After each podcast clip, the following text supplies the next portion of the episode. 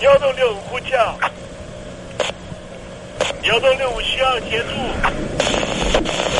幺洞六五呼叫，幺洞六五需要协助。你在听吗？你在听吗？你在听？你在听？你在听吗？人生如航行，去与返，载满多少故事？你要睡上下铺吗？后面这个地方。如果吵得太烈的话，三天都没有洗澡，真的很累，地上就躺着就睡了。我有看到我父母亲，我现在是要去看父母亲的状况。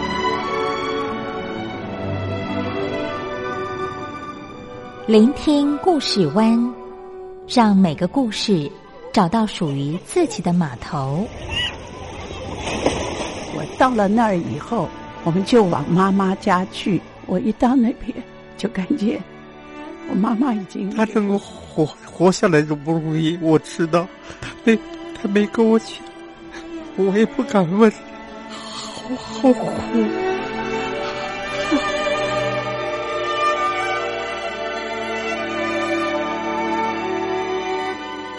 聆听故事湾，聆听故事湾。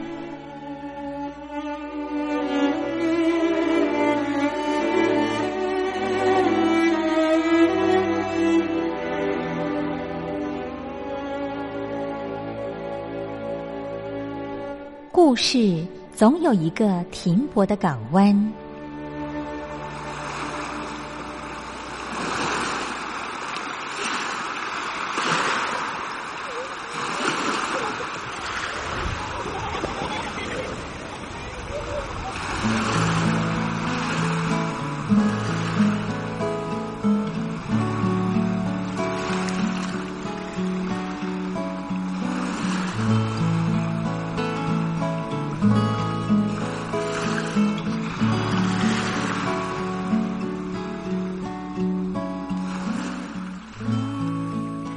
三四五六七七六五四三二一，大陆听众朋友您好，我是您的好朋友东山林，在台北问候您。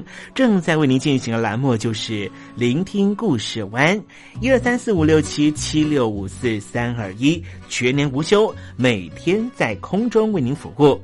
您在每天的凌晨三点十分，或是傍晚的六点十分，都可以在光华之声频道收听到这个栏目。聆听寰宇趋势，不用太多解释，因为聪明的你心中自有诠释。亲爱的听众朋友，我们的节目早晚各一次，听众朋友你可以选择最适宜的时间，和东山林共度这短暂的五十分钟的时光，就在光华之声的频道空中相见。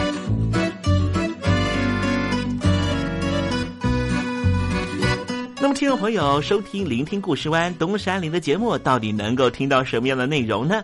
尤其啊，我们环宇全世界，焦点放到神州大陆啊，光是整个中国大陆呢，就有将近九千家不同的大大小小的电台了。我们的节目到底有什么不一样的地方呢？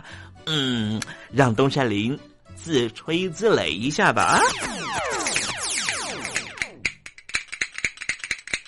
宫中频道何其多，赵钱孙李挺能说。热点平地上直播，仔细听来差不多。直播室外领导多，你说他能怎么说？开场才说查黑窝，碰上土狼不敢摸。主播低头翻翻稿，导播左右反复搓，想到孩子泪婆娑。好了好了，都别说，且听东山林怎么说。东山林不是红太狼，也不是那喜羊羊，亲亲海上一叶舟，才能自在自在说。客官呐、你拉把椅子随便坐，袒胸露背床上卧，怎么自在怎么做，就当这是自己家，自己家。睁大眼睛，show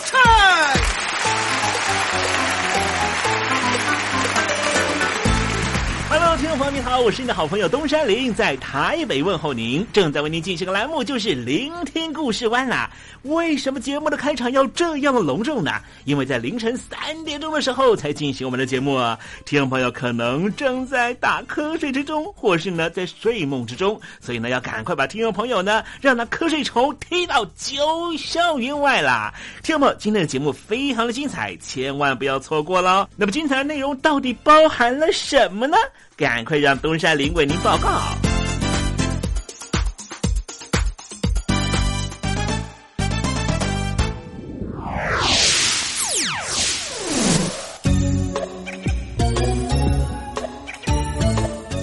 星期五，星期五，猴子去跳舞。最近东亚的这个海面上哈，非常的热闹哈。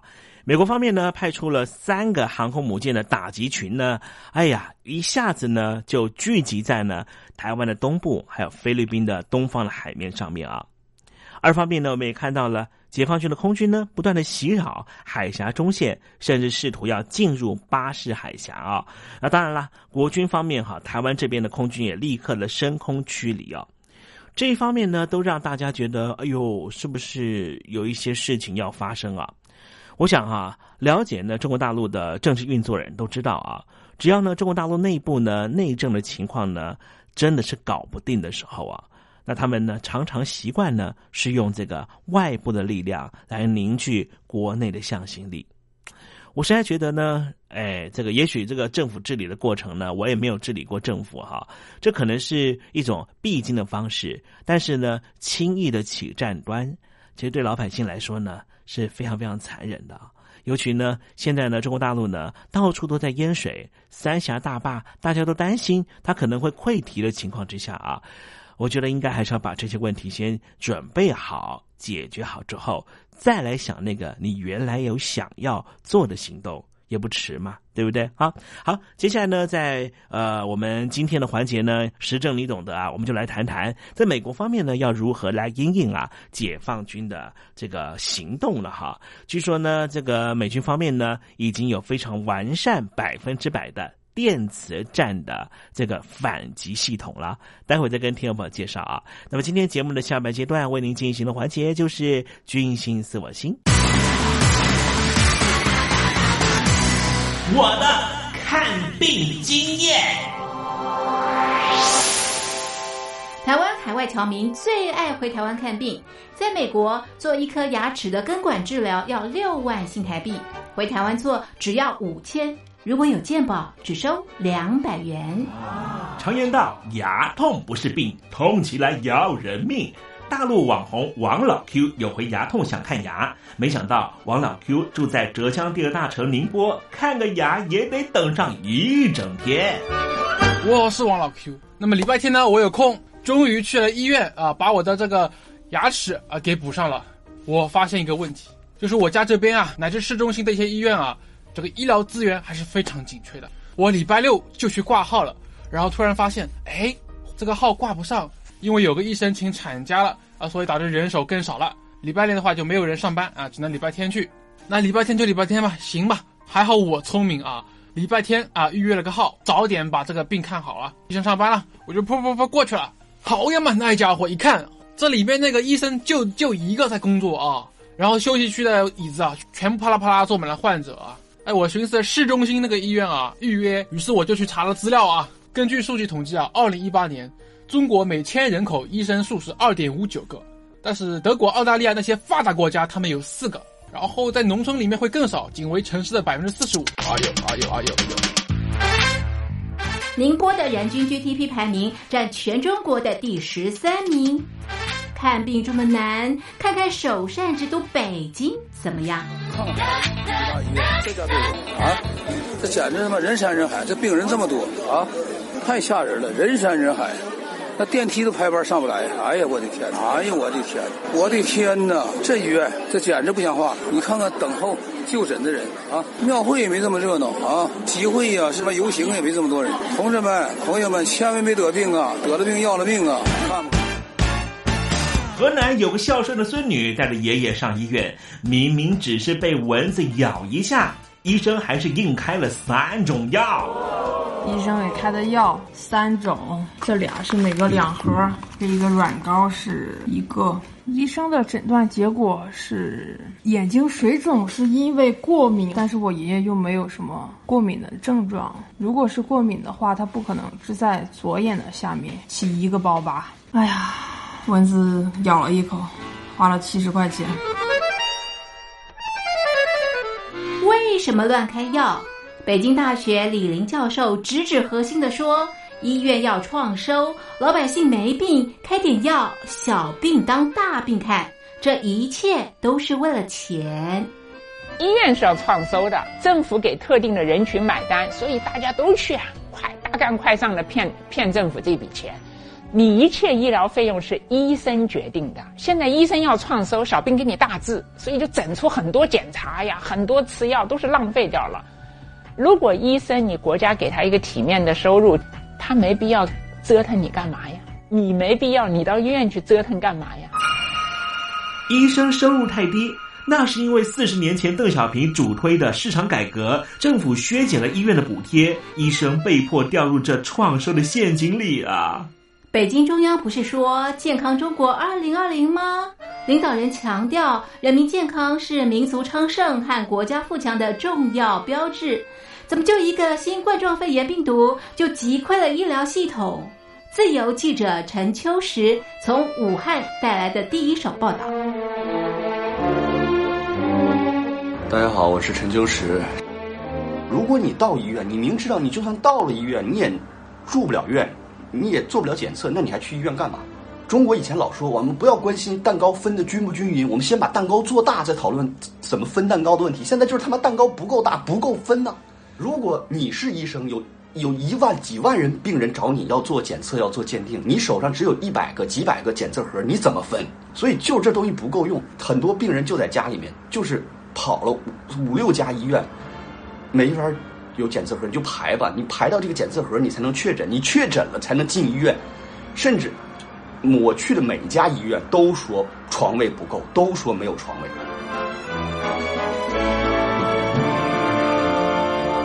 这一次，我们暂时战胜了新冠状病毒，趁着下一场病毒还没有来之前，一起解决医疗问题吧。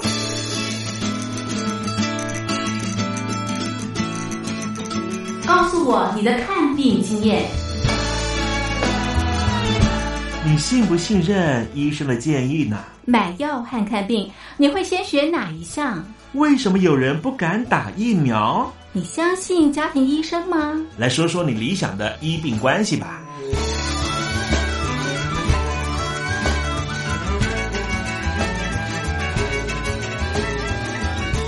想法写下来，寄到台北邮政一千七百号信箱，或是寄到 lily 三二九小老鼠 ms 四五点 highnet 点 net。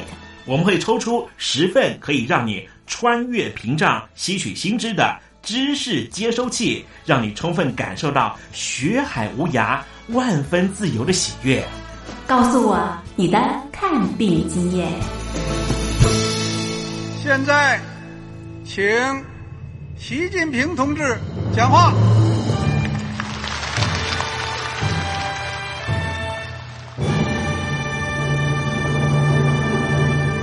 中国梦必须紧紧依靠人民来实现。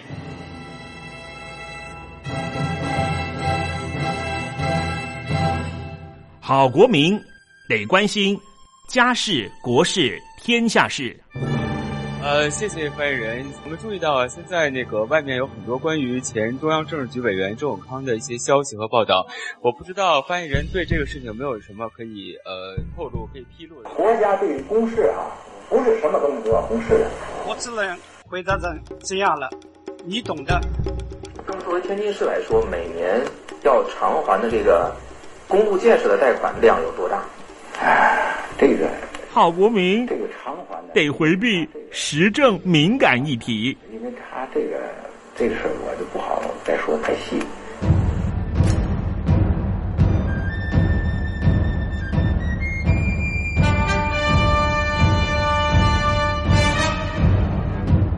我们要坚持人民当家作主，坚持人民主体地位。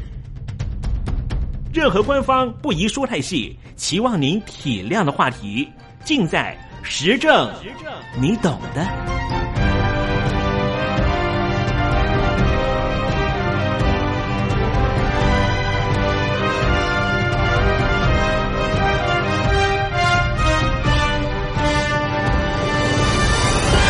我只能回答这样了，你懂的。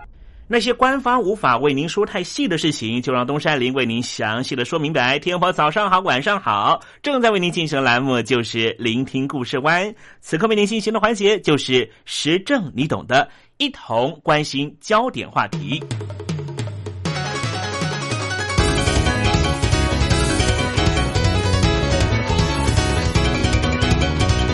北京当局持续的扩张军力。根据大陆媒体的报道，继去年年底俄罗斯向中共交付了第三批五架苏凯三十五战机之后，中共打算要再增添新一批的苏凯三十五战机。目前一共有十九架的苏凯三十五战机进驻在广东镇江的遂溪空军基地。很明显的，直接是为了南海而来。北京当局除了在永兴岛等部署了红旗防空飞弹之外，也在各岛礁之间建立绵密的雷达网。美国要如何应应呢？美国战略预算评估中心日前发表报告指出，应该要使美国利用新型的电磁战的作战构想和战力，阻绝中共以及俄罗斯对于美国发动可升级的准确打击，夺回声势优势。资讯战和新时代的战役和灰色地带战争的出现，对美军是非常重要的挑战。南海就是其中一个例子。最重要的是，这些战争是针对于美国的盟友和伙伴，逐步的升高冲突，达成军事目的，却又不足以使美国有正当理由发动大规模的军事暴动。先前的俄罗斯入侵了乌克兰和乔治亚，以及中共在南海和东海的军事活动，都是很明确的例证。这些活动结合低强度的战争和相对较小的军事目标。当美国友邦面对比自身更强大的邻国以刚才的手段施压的时候，美国能够给予的协助选项十分有限。以长城感测器和武器网络掩护低强度战争和准军事行动，是中共和俄罗斯新型战略的一环。长城感测器和武器网络可以发动精准小规模的攻击，阻止美国和盟军的部队对于深陷困境的盟友驰援。在这种情势之下，要发动反击，美国势必要压制敌军的反介入区域拒止战力，这将导致过去曾经发生的小规模冲突，或者美国必须要大规模部署以自我防卫。但是这也将会导致于冲突升级，就是因为有这些风险的存在，因此美国华府领导人迟迟没有办法直接介入俄罗斯或是中共对附近邻邦低强度的入侵。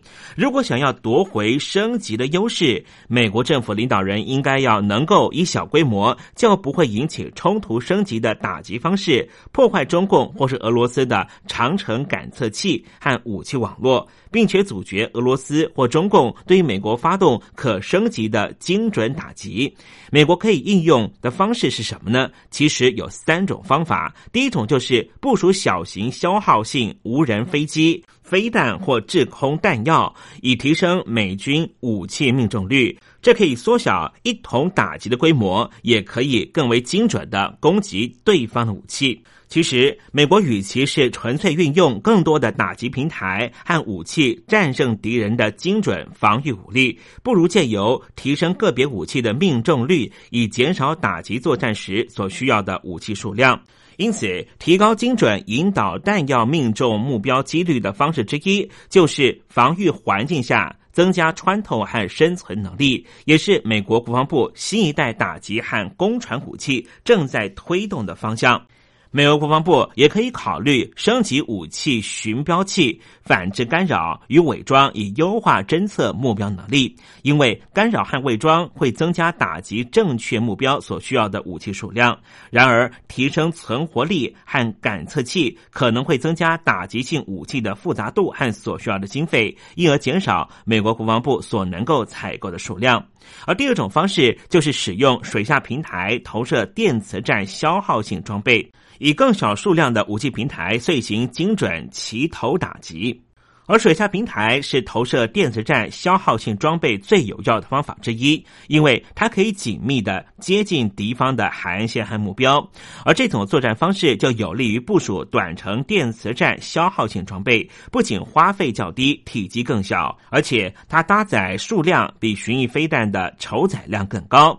搭载电池战消耗性装备的前舰或是水下无人载具。进入定位时间可以比搭载巡弋飞弹更长，筹载量更大，而且每次齐头需求数量较低。美军可以采取的第三种方法，就是在灰色地带冲突的时候，反制敌军搜索和标定作战。增加敌军打击美军的齐头规模和冲突升级程度，从水下平台投射电磁战消耗性装备，在灰色地带战争的时候，可以提升美军遂行打击俄罗斯或者中共感测器和武器系统的能力。要掌握升级优势，美国必须要补足电磁战作战构想和战力，以破坏中共或俄罗斯的感测器、网络搜索、目标标定和接战美军的能力。刚才说到的作战方式，在高冲突地区给予美军较多的作战选择，在可接受的风险之下破坏敌军的感测器和武器网络。在某些情况之下，电磁战也可以有效让美军或是他的盟友作战不容易受到敌军的侦测和归因。美军可以个别或是群体的集体应用小型电池战消耗性装备，以提升打击平台和弹药的存活率，增进武器命中目标的能力。相对于对敌军系统发动齐头防空。质押或是反击，这种电磁作战方式对俄罗斯或中共的感测器、武器网络的打击可能更小，也不会引起区域上的冲突升级。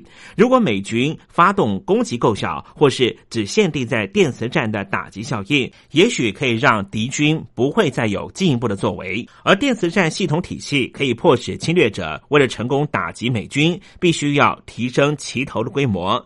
在美军介入灰色地带遭到入侵事件的时候，刚才说到系统就可以让中共或俄罗斯没办法遂行它的威胁或是较小规模的精准打击。另外，减少美军在空中、海上、地面部队的信息，并且可以创造可信的假目标，会迫使敌军需要接战的目标增加。电磁作战系统也可以击溃射向美军船舰、飞机、部队或载具的个别武器，因此敌军必须要增加摧毁每个目标的武器数量。因此，这些电磁战系系统将会迫使敌军必须要提升齐头规模，以成功打击美军。这个规模将会超过敌方的意愿。除此之外，这个打击范围也不符合中共或俄罗斯的作战手段，因为这样的打击范围可能会给予美国和他的盟邦发动更大规模、更强反击的正当理由。所以，美国战略与预算评估中心才会建议美军应该采取手段来因应中共和俄罗斯调整的新作战形式，也就是要提出资讯战、新时代战争、灰色地带战争的计划纲要和整体战略。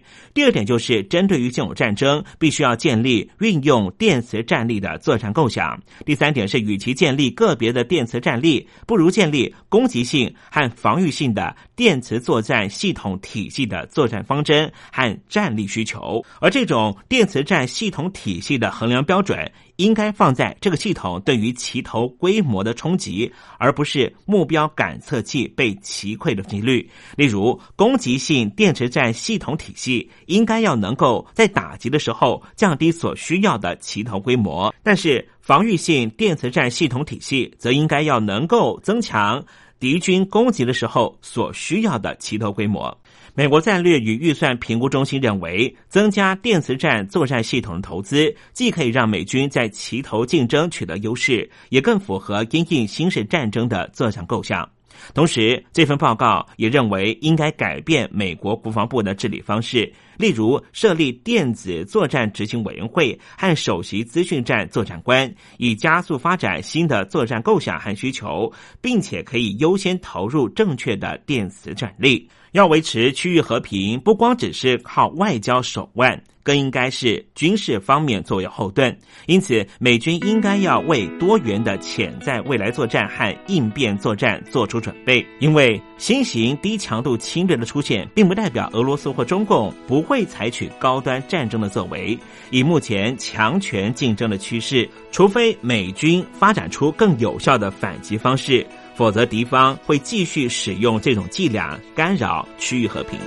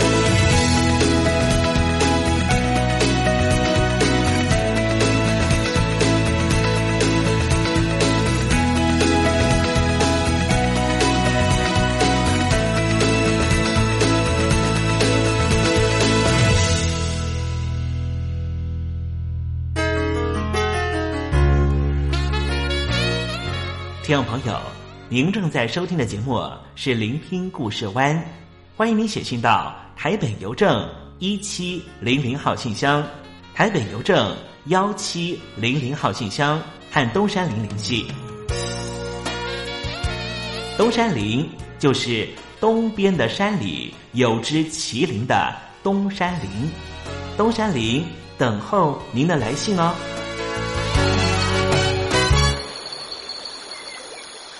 正在部队里的弟兄姊妹们，生活还适应吗？吃的还习惯吗？有家乡味吗？夜里爬得起身吗？床好不好睡呢？脱下军装，卸下盔甲，你还记得你自己吗？就让东山林陪你走过这几番寒暑吧。因为军心。自我心。黄昏，一段旧情，长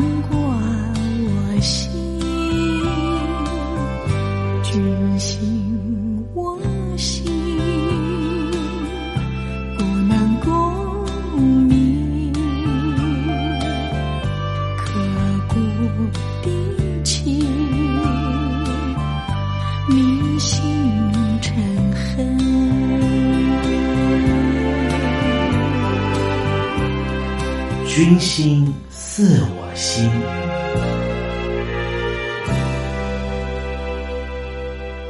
每个人都有情绪，当你碰到有人对你不公平的时候，或是你的权益受到损害的时候，第一时间情绪都会来。但是，听众朋友。当你发现你被情绪左右了你的理智线的时候，是不是会觉得很可怕呢？为什么我又跟班长干上了？哎，为什么我总是那么容易发脾气呢？唉，为什么我老是那么冲动？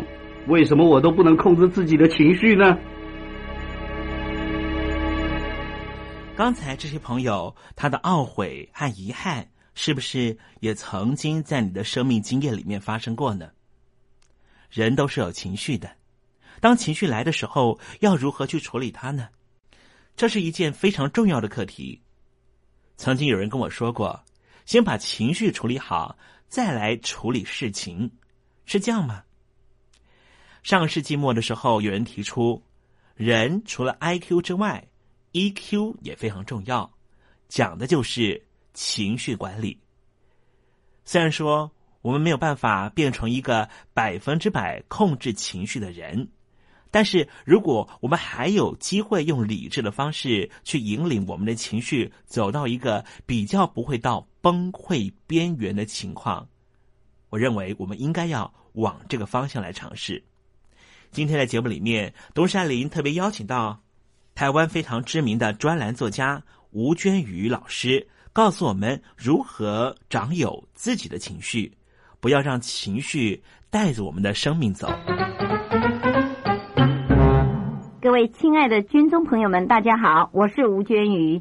我今天要跟大家分享的一个“你有情绪自主权，你有情绪自主权”这样一个主题。曾经啊，有一个寓言故事提到哦，有一个一百多岁的老人家，以每几刚刚就快乐的呢。有人就问他说：“你为什么每天都这么快乐呢？”他说：“因为我每天早上起床都有两个选择，一个是选择快乐，一个是选择不快乐。而我每天早上起床，我都选择快乐，所以我每天就很快乐。”答对了，各位军中的朋友们，你也是发现同样的状状况，就是。每一个人可以有情绪的自主权，因为一个人要不要快乐是可以由自己来做选择。也就是当我们决定要让自己时时刻刻很快乐，我们就会朝着这个方向来成长、来调整。这个就叫做情绪自主权。好，这个故事你要好好记住哦。下次碰到你的家人呐、你的朋友啊，他的脸如果很郁卒、很不高兴的样子，你就说曾经有一个，哎，对对对，把这故事分享给他听。好。那我们再来讲，如果选择做一个情绪快乐的主人，还可以从治标跟治本两个方向平行并进来成长。什么叫治标？什么又叫治本的情绪管理呢？治标的原理就是改变了我们的行为模式，才能改变我们的情绪。也就是说，当我们的情绪低潮或者有挫折感来的时候，这样状况一发生的时候，我们要尽快找人来倾诉啦，或做一些活动啦。比如说，我们在金中，我们可以找赵老师谈谈啦，或者是跟同跑们一起来打打球，或者是提振自己的精神，对自己说加油哈等等各种方法。这时候你就会很快让自己跳出负面的情绪的漩涡。像我自己平常如果碰到有这种情绪不太舒服的时候，我都是马上对自己说吴娟一加油，吴娟一加油。当然我没有在马路上大喊大叫，就是最起码在心里面给自己最棒最快的心理建设。这种叫做治标的情绪管理。那什么叫治本的情绪管理呢？这其中的原理就是，一个人如果能改变内在的价值观，比较能够改变我们的情绪，也比较能改变我们对命运的感觉。也就是说，当我们每一个人透过不断的一直在成长哦，让自己比如说请教那个高 EQ 的人，不断的看书，不断的听演讲，不断的学习成长，扩展自己的领域的时候，眼界也开阔了。这时候让自己就有更弹性的价值观。对，弹性这两个字好重要，要有弹性，要有弹性，整个内在的空间价值观就是要有很多元的选择跟弹性出来。这个时候，难得不太容易受到别人一句话、一个动作或一个眼神的影响，我们也就比较能够心平气和的来看待一切事情、看待一切的人、看待一切物的这些变化。总之，让我们从治标跟治本两个方向不断的来学习，但情绪管理也秘诀，你就会发现，做一个有情绪自主权的人，真的可以让自己不断的朝向积极、快乐。正向的情绪领域来前进哦，加油！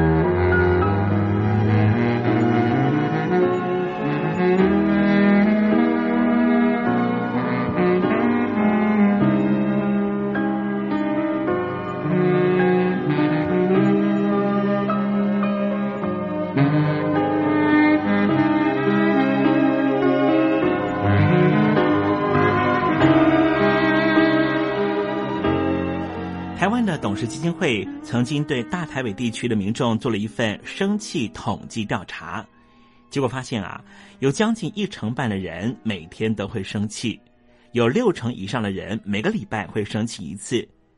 由这次的调查就发现，一半以上的人每个礼拜都会有一次心情不愉快的经验。这种情绪状况不好，不只会影响个人身心健康，也会间接影响生活品质和周遭人们的情绪。我们中国人常说“怒火中烧”，用这句成语来形容愤愤不平的情绪。需要小心的是，这把怒火可不仅只在自己心中燃烧，如果控制不好，很容易烧到其他人。每个人都有不同的背景和生活的状态。也因此，每个人表达愤怒的方式也不尽相同。有的人会暴跳如雷，有的人是暗生闷气，也有些人会自我贬义。无论是哪一种方式的生气，最重要的是了解自己生气的模式和原因，才能够更有效的控制情绪，做情绪的主人。东山林啊，现在提供六种生气的模式，也提供一些这种生气模式要如何来排解的建议。第一种就是爆发型的，比方说，如果你再把夹克放在地上，我就马上离开你。也许需要很多事情的累积，才会把你逼上绝路。但是真的逼到极限的时候，就会像火山爆发，人们会避之唯恐不及。原因是什么呢？因为我们可能没有学习如何处理气氛，只习惯性的忍耐到忍无可忍。超过极限的时候，就会爆发出来。它所造成的伤害啊，是很严重的。因为我们的同理心和生气是很难并存的。当生气的那一刻，你所说的话、做的事情，往往事过境迁之后，都会感到很后悔。要怎么改善呢？我想先把气给消了再说吧。美国有一名情绪管理专家佛恩就说啊，在神经学上的生气反应。只能够维持两秒钟，所以在生气的时候，只要心里默数到十，原本要爆发的情绪可能就会消失哦。第二种是啊，自暴自弃型。什么样的例子呢？就是可能是他没有帮助我，都是我的错，我是一个很糟糕的太太。任何时候呢，你都会把所有的过错归咎在自己身上，原因是在内心深处。你的自尊心曾经被打败，因此你认为有时候对自己生气总比对别人生气还要安全。但是它的伤害性也很大，时常会把生气的情绪往内倒，它可能会让你连连失望，最后感到沮丧。怎么改善呢？学习认清情况，并非你该承受所有责任，学会自己欣赏自己，列出自己所有优点。而克服自我抱怨的关键之一啊，就是建立名副其实的自我价值。第三种啊，就是逃避型的，就像是你常常对自己说：“我很好，我没事，一切都很好。”即便是火球已经蔓延在你的核心界限，但是你仍旧挂上微笑掩盖愤怒。美国的精神学家派特·佛恩表示啊。特别是女人，如果从小一再被告诫，不管如何都要假装很好，如果生气可能会失去名声、婚姻、朋友和工作。如果你从小生长在一个充满愤怒的家庭环境的话，你也许很难相信生气是可以控制的，而且可以冷静的表达。如果你是这种是逃避型的啊，面对愤怒情绪的人的话，他的伤害也很大。因为生气反应的功能主要是，当人发现事情不对劲的时候，就会发出需要解决的讯号。如果你一贯的把这种生气反应压抑下来的话，忽略了警讯，很可能你会出现有自我伤害的行为，比方说暴饮暴食或是伤害自己。怎么改善呢？必须要诚实的面对自己的感受，学习用健康的态度面对。用正面、有建设性的方式告诉惹你生气的人，当然，对方或许会很意外，甚至因此更生气。但是，他们将会意识到自己的错误，而且会克服他让你生气的那个理由。另外一种啊，就是讽刺型的生气。你可能会跟对方说：“没关系啊，你继续迟到啊，这样子呢，我才能够有时间反复的看菜单看四十次。”你拐弯抹角的、面带微笑的表达出你的不满。为什么有这种所谓讽刺型的生气呢？原因可能是，或许你相信直接表达负面情绪是不好的，所以你采取间接的方式表达。如果人们生气了，那是他们的错，不是你的。毕竟你只是开玩笑，难道他们不能承受玩笑吗？这伤害是什么呢？尽管有些人坚持嘲笑是表达幽默感的一种，但是尖锐的言语可能会损害你的人际关系。要怎么改善呢？直接一点吧。也许你可以直接向迟到的朋友说：“我希望你能够准时赴约。”这样不是很直接吗？还有一种啊，是消极抗议型的。那么这一种人呢，呃，可能比较不会隐藏或是压抑你的愤怒，但是会用非常隐晦的方式来表达。可能是你不喜欢对抗，但是本身又不是一个容易被击败的对手。当人们感受到外界压力威胁到自己而采取防护作为的时候，那么这种消极抗议型的生气脾气啊，就会跑出来了。这伤害是什么呢？你对人可能感到失望，让别人不能够获得自己想要的生活里面，却又不愿意为自己的快乐而奋斗。但是结果是什么呢？就是没有一个人会赢。如何改善呢？告诉自己，生气是心理宣泄的正常管道。告诉别人你已经厌烦被压迫的感觉了，所以呢，最好开始维护自己。如果你的长官交付的任务实在是已经超过你能够承受的范围，那应该明确的表达，而不要以故意忘记工作的方式来回应，或是故意开会迟到。一定要有勇气的告诉他说，工作量实在太重了。或是你跟同事之间有一些争执，这些部分没有办法解决的话，你也没有办法把工作完成。最后一种啊，就是习惯恼怒性格的。这种人呢，常常会心存不满，而那种感受会持续不断的影响你。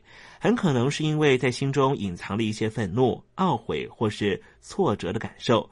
也许是因为你的同事得到了升迁，而你没有，或是你没有被公平对待，亦或是婚姻失败，但是却不知原因。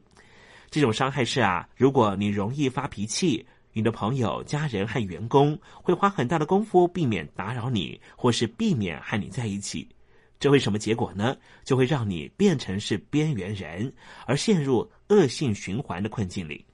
要怎么改善呢？直接找到问题核心，到底是什么事情让你非常的生气呢？如果你挖的够深，会了解问题绝对不是在表面上，不会是订书机的问题，不会是那些让你发泄的小事儿。当你生气的时候，你是不是会在房间里面踱步、抱怨、骂脏话，或是咬牙切齿呢？当你能够分辨、感受个别的生理学的反应，就可以谨慎小心的移转情绪去做其他事情。无论听众朋友，你可能是哪一种类型的情绪难以控制的类型啊？总而言之呢，就希望大家呢，在生气的时候，在愤怒的时候啊，能够呢啊掌握自己的情绪，不要被自己的情绪所左右，而做出不理性的决定哦。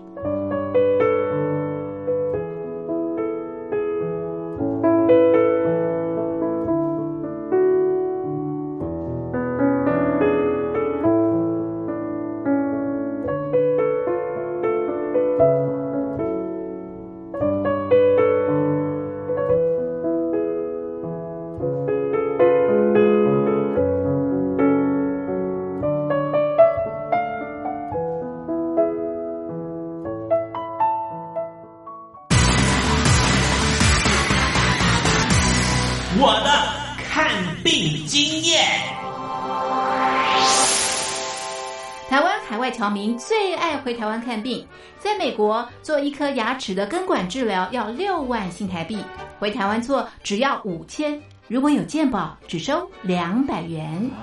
常言道，牙痛不是病，痛起来要人命。大陆网红王老 Q 有回牙痛想看牙，没想到王老 Q 住在浙江第二大城宁波，看个牙也得等上一整天。我是王老 Q，那么礼拜天呢，我有空。终于去了医院啊，把我的这个牙齿啊给补上了。我发现一个问题，就是我家这边啊，乃至市中心的一些医院啊，这个医疗资源还是非常紧缺的。我礼拜六就去挂号了，然后突然发现，哎，这个号挂不上，因为有个医生请产假了啊，所以导致人手更少了。礼拜六的话就没有人上班啊，只能礼拜天去。那礼拜天就礼拜天吧，行吧。还好我聪明啊，礼拜天啊预约了个号，早点把这个病看好了。医生上班了，我就噗噗噗过去了。好呀嘛，那家伙一看，这里边那个医生就就一个在工作啊，然后休息区的椅子啊，全部啪啦啪啦坐满了患者啊。哎，我寻思市中心那个医院啊预约，于是我就去查了资料啊。根据数据统计啊，二零一八年中国每千人口医生数是二点五九个，但是德国、澳大利亚那些发达国家他们有四个。然后在农村里面会更少，仅为城市的百分之四十五。哎呦哎呦哎呦！宁波的人均 GDP 排名占全中国的第十三名。看病这么难，看看首善之都北京怎么样？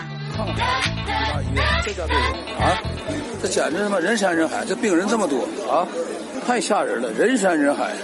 那电梯都排班上不来，哎呀，我的天！哎呀，我的天！我的天哪！这医院这简直不像话！你看看等候就诊的人啊，庙会也没这么热闹啊，集会呀，什么游行也没这么多人。同志们、朋友们，千万别得病啊！得了病要了命啊！看。河南有个孝顺的孙女带着爷爷上医院，明明只是被蚊子咬一下，医生还是硬开了三种药。医生给开的药三种，这俩是每个两盒，这一个软膏是一个。医生的诊断结果是眼睛水肿，是因为过敏，但是我爷爷又没有什么过敏的症状。如果是过敏的话，他不可能是在左眼的下面起一个包吧。哎呀，蚊子咬了一口，花了七十块钱。为什么乱开药？北京大学李林教授直指核心的说：“医院要创收，老百姓没病，开点药，小病当大病看，这一切都是为了钱。医院是要创收的，政府给特定的人群买单，所以大家都去啊，快大干快上的骗骗政府这笔钱。你一切医疗费用是医生决定的，现在医生要创收，小病给你大治，所以就整出很多检查呀，很多吃药都是浪费掉了。”如果医生你国家给他一个体面的收入，他没必要折腾你干嘛呀？你没必要你到医院去折腾干嘛呀？医生收入太低，那是因为四十年前邓小平主推的市场改革，政府削减了医院的补贴，医生被迫掉入这创收的陷阱里啊！北京中央不是说健康中国二零二零吗？领导人强调，人民健康是民族昌盛和国家富强的重要标志。怎么就一个新冠状肺炎病毒就击溃了医疗系统？自由记者陈秋实从武汉带来的第一手报道。大家好，我是陈秋实。如果你到医院，你明知道你就算到了医院，你也住不了院，你也做不了检测，那你还去医院干嘛？中国以前老说我们不要关心蛋糕分的均不均匀，我们先把蛋糕做大再讨论怎么分蛋糕的问题。现在就是他妈蛋糕不够大，不够分呢。如果你是医生，有有一万几万人病人找你要做检测、要做鉴定，你手上只有一百个、几百个检测盒，你怎么分？所以就这东西不够用，很多病人就在家里面，就是跑了五六家医院，没法有检测盒，你就排吧，你排到这个检测盒，你才能确诊，你确诊了才能进医院。甚至我去的每家医院都说床位不够，都说没有床位。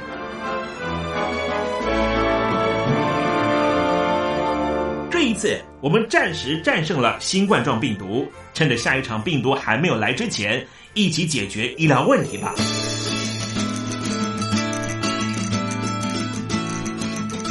告诉我你的看病经验。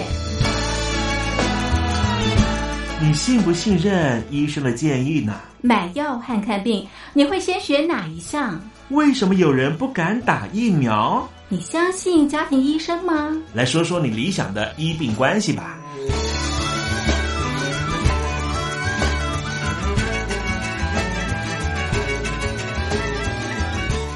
想法写下来，寄到台北邮政一千七百号信箱，或是寄到 lily 三二九小老鼠 ms 四五点 highnet 点 net。我们会抽出十份可以让你穿越屏障、吸取新知的。知识接收器，让你充分感受到学海无涯、万分自由的喜悦。告诉我你的看病经验。